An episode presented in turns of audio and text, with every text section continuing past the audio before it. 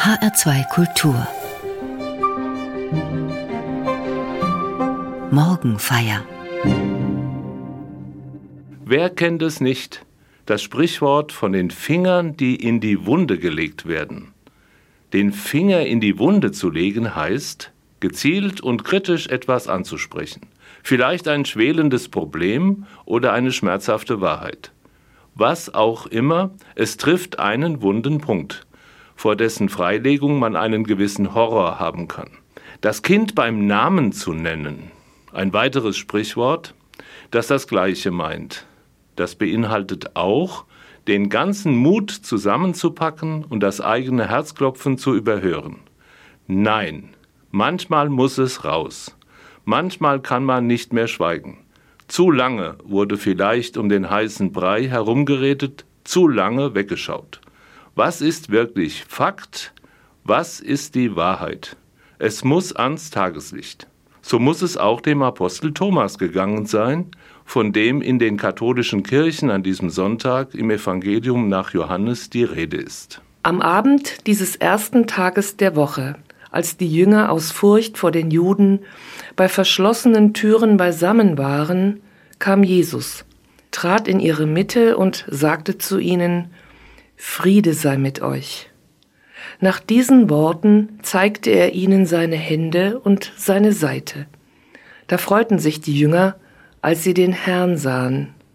Jesus sagte noch einmal zu ihnen: Friede sei mit euch. Wie mich der Vater gesandt hat, so sende ich euch. Nachdem er das gesagt hatte, hauchte er sie an und sagte zu ihnen: Empfangt den Heiligen Geist. Denen ihr die Sünden erlasst, denen sind sie erlassen. Denen ihr sie behaltet, sind sie behalten. Thomas, der Didymus genannt wurde, einer der zwölf, war nicht bei ihnen, als Jesus kam. Die anderen Jünger sagten zu ihm: Wir haben den Herrn gesehen. Er entgegnete ihnen: Wenn ich nicht das Mal der Nägel an seinen Händen sehe, und wenn ich meinen Finger nicht in das Mal der Nägel und meine Hand nicht in seine Seite lege, glaube ich nicht.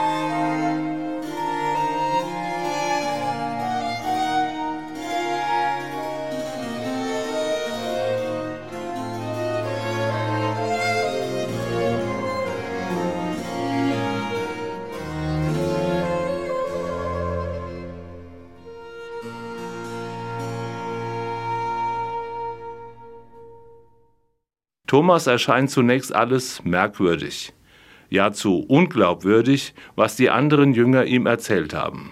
Sie haben den Herrn gesehen, den Herrn Jesus, der noch wenige Tage zuvor auf grausame Weise am Kreuz gestorben ist und begraben wurde. Kann das sein? Wie kann man jemanden sehen, der gestorben ist? Thomas, der bei der Begegnung des auferstandenen Jesus mit den anderen Jüngern nicht dabei war, kann das einfach nicht glauben. Das hat ihm bis heute den Namen der ungläubige Thomas eingebracht. Das klingt schon heftig, als wäre er mit einer einzigen kritischen Frage und Forderung vom Glauben zum Unglauben gekommen. Er sagt ja nicht, dass die übrigen Jünger die Unwahrheit gesagt haben. Er fragt nur etwas, was viele in seiner Situation fragen würden.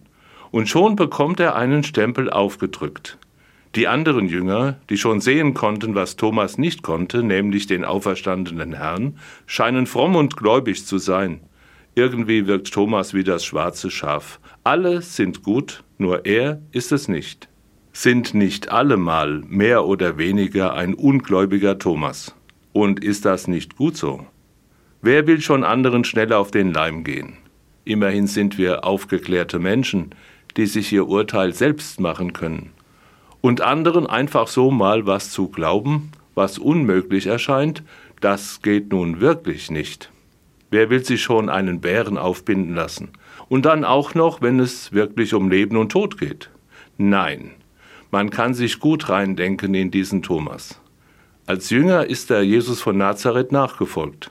Er hat seine Botschaft vom Reich Gottes gehört und geglaubt und in Jesus den verheißenen Messias gesehen. Mit eigenen Augen hat er gesehen, wie Jesus Wunder gewirkt hat. Und er war auch dabei, als Jesus seinen schrecklichen Tod und seine Auferstehung vorausgesagt hat. Ein Toter soll wieder leben, auf ewig leben? Sicher, Thomas hat diese Botschaft gehört, sie sicher im tiefsten Inneren auch gewünscht. Aber dass Jesus wirklich auferstanden ist, kann man das so einfach glauben? Es ist verständlich, wenn er da zweifelt. Schließlich war noch niemals jemand nach seinem Tod zurückgekommen auf diese Welt. Das ist so sensationell, dass dafür alle Worte fehlen. Christen leben aus dem Glauben an das ewige Leben bei Gott. So wie Jesus Christus am dritten Tag auferstanden ist, so sind auch sie zum ewigen Leben bei Gott berufen. Vor einer Woche am Osterfest haben Christen diesen Sieg des Lebens über den Tod gefeiert. Es ist das Größte, dass man überhaupt feiern kann. Aber an dieser Botschaft vom Leben zweifeln auch heute noch Menschen, vielleicht mehr denn je. Für sie ist mit dem Tod alles aus und vorbei. In das Leben hier und jetzt muss alles reingepackt werden. Und wenn der Tod eintritt, dann lebt der oder die Verstorbene nur weiter in der Erinnerung der Zurückgebliebenen. Oder doch nicht? Ich meine, auch bei den Zweifelnden bleibt so etwas wie eine kleine Resthoffnung bestehen, auch wenn sie noch so utopisch scheint. Eine Hoffnung auf ein Wiedersehen mit den Lieben. Diese Hoffnung, so beobachte ich es, ist stärker als der Zweifel und alle Vernunft. Vielleicht ging es ja Thomas ähnlich. Er wollte glauben, dass Jesus auferstanden ist. Vielleicht hat er es im Herzen kapiert, aber er konnte es sich einfach nicht vorstellen. Wie geht es im Evangelium weiter? Acht Tage darauf waren seine Jünger wieder drinnen versammelt und Thomas war dabei. Da kam Jesus bei verschlossenen Türen, trat in ihre Mitte und sagte, Friede sei mit euch. Dann sagte er zu Thomas, streck deinen Finger hierher aus und sieh meine Hände. Streck deine Hand aus und leg sie in meine Seite. Und sei nicht ungläubig, sondern gläubig. Thomas antwortete und sagte zu ihm, mein Herr und mein Gott. Jesus sagte zu ihm, weil du mich gesehen hast, glaubst du. Selig sind, die nicht sehen und doch glauben. Noch viele andere Zeichen hat Jesus vor den Augen seiner Jünger getan, die in diesem Buch nicht aufgeschrieben sind. Diese aber sind aufgeschrieben, damit ihr glaubt, dass Jesus der Christus ist, der Sohn Gottes, und damit ihr durch den Glauben Leben habt in seinem Namen.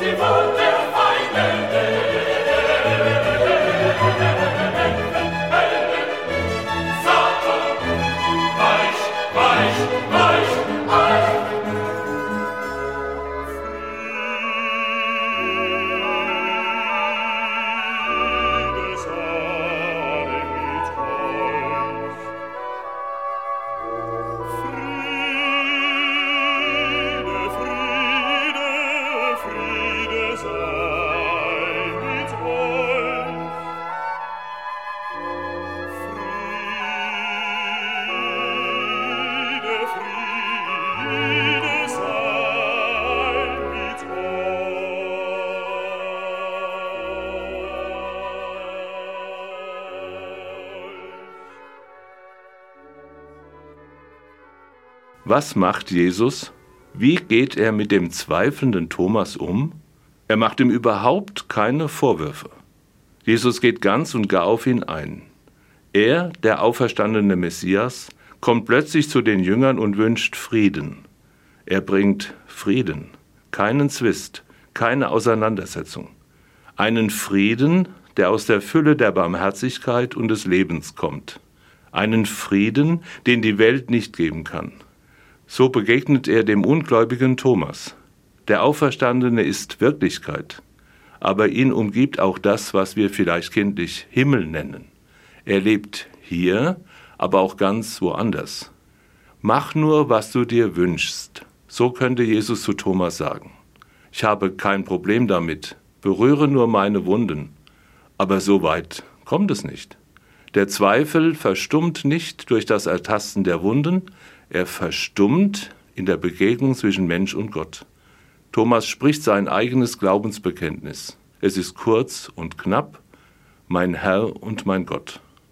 In der Begegnung mit dem auferstandenen Christus hat für ihn eine ganz und gar neue Wirklichkeit begonnen.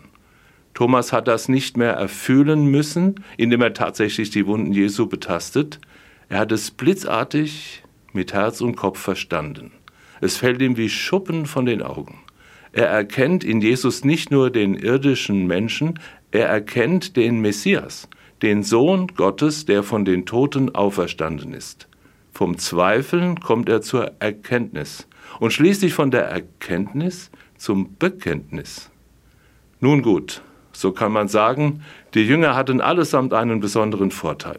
Sie konnten wirklich dem auferstandenen Herrn begegnen. Wer kann das heute schon von sich sagen? Nach einer solchen Erfahrung muss man von Grund auf erschüttert sein und einfach sozusagen fast automatisch zum Glauben kommen. Jesus sagt ja auch selbst, weil du mich gesehen hast, glaubst du. Und weiter, selig sind die, die nicht sehen und doch glauben. Damit meint Jesus ganz umfassend alle anderen Menschen, die an ihn glauben. Dieses Wort des Herrn gilt bis heute. Was können Sie und ich aus diesem Evangelium mitnehmen in den Alltag, in das persönliche Glaubensleben? Wichtig ist, bei Gott ist Zweifeln erlaubt. Er nimmt auch die ernst, die nicht oder nicht gleich glauben können. Gott zwingt nicht. Er lädt ein. Er weiß, Jesu Tod und Auferstehung, die ganze Botschaft vom ewigen Leben bei Gott übersteigt eigentlich das menschliche Erfassen. Deshalb versteht er auch, wenn Menschen kleine, manchmal auch ganz kleine Schritte brauchen, um sich dieser Wahrheit zu öffnen. Zu diesen Schritten, zu diesem Prozess des Wachsens in den Glauben darf eben auch gehören, ihn im wahrsten Sinne des Wortes nicht begreifen zu können. Ich denke da an den berühmten Theologen Karl Rahner, der einmal gesagt hat, Glauben heißt, die Unbegreiflichkeit Gottes ein Leben lang auszuhalten. Das sagt ein Mann, der sein ganzes Leben auf diese eine Karte gesetzt hat. Er hat sich als Ordensmann, als Jesuit, ganz der Nachfolge Christi verschrieben. Und auch er hatte Phasen, in denen er Gott wegen seiner Unbegreiflichkeit nur aushalten konnte. Und das darf sein und muss manchmal sein. Gott kann man nicht am Fassbaren, am Sichtbaren festmachen. Man kann ihn nicht sehen. Dennoch ist er da. Dennoch umgibt er das Leben aller Menschen. Wie kann man unter den Bedingungen des Nichtsehens und Nichtberührens dennoch zum Glauben an ihn kommen? Ich meine, das gelingt durch eine Spurensuche im eigenen Leben und Denken. Wie ist das heute mit dem ewigen Leben? Hoffen manche Menschen nicht vielleicht gegen jede Vernunft darauf? Ist dieser Gedanke, diese Hoffnung nicht schon eine Glaubensspur, die weiterentwickelt werden kann? Es geht um das ganz tiefe und innere Verborgene, das man kaum ausspricht. Da schwirren Gedanken, Hoffnungsblitze und Sehnsüchte, die auf ein Meer deuten. Auf das Meer des Lebens bei Gott und das Wiedersehen mit unseren Lieben.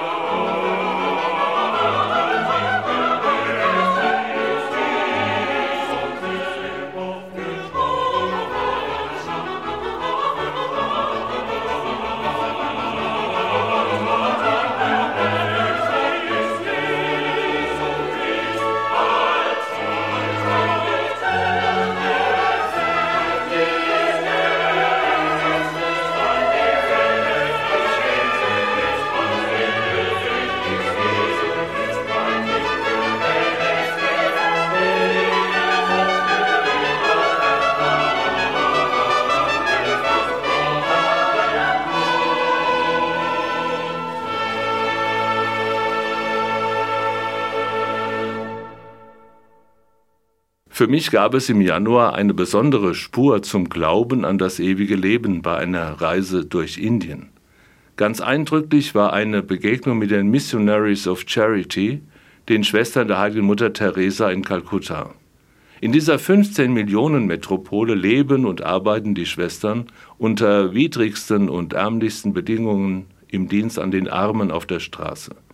Warum tun sie das? Eine kleine Episode macht es deutlich. Ein amerikanischer Journalist hat Mutter Teresa einmal beobachtet, wie sie einem Sterbenden die Geschwüre gereinigt und ihn umsorgt hat. Der Journalist war darüber wohl regelrecht angeekelt. Er konnte sich nicht vorstellen, es Mutter Teresa gleichzutun und hat gesagt, das würde ich nicht einmal für eine Million Dollar tun. Mutter Teresa drehte sich rum und sagte, ja, für eine Million Dollar würde ich das auch nicht tun. Was meint sie damit? Mutter Teresa hat mit diesem Satz eine Brücke in den Himmel geschlagen. Für sie, für alle Christinnen und Christen ist das Leben hier auf der Erde nur eine Zwischenstation zum ewigen Leben bei Gott. Und weil Gott die Liebe ist, hat Mutter Teresa diese Liebe den Ärmsten weitergegeben. In ihnen hat sie, wie sie so oft gesagt hat, Christus berührt. Für sie war in den Armen auf Kalkuttas Straßen und Müllkippen Christus greifbar und sichtbar. Sie legte ihren Finger nicht in die Wunden, um zu erkennen. Sie legte ihre Finger in die Wunden, um sie zu heilen. Es kann ein guter Weg sein, Christus in den Nächsten zu erkennen. In jedem Leben gibt es diese Augenblicke in Begegnungen, die ein Stück Himmel aufblitzen lassen und die verzaubern. Solche Spuren, sorgsam beachtet und im Herzen aufbewahrt, werden nach und nach zu einer Gewissheit des Herzens. Jesus Christus ist da. Er sieht und liebt mich. Er ist gestorben und begraben worden und am dritten Tag ist er auferstanden von den Toten. In die Auferstehung sind die Menschen mit hineingenommen zum ewigen Leben. Ich weiß, diese Botschaft klingt fast unglaublich, aber sie ist die Quintessenz des christlichen Glaubens. An diese Botschaft, an Jesus Christus, kann man sich auch Schritt für Schritt herantasten, begleitet vom Zweifel wie Thomas, aber belohnt und überwältigt im Bekenntnis, mein Herr und mein Gott.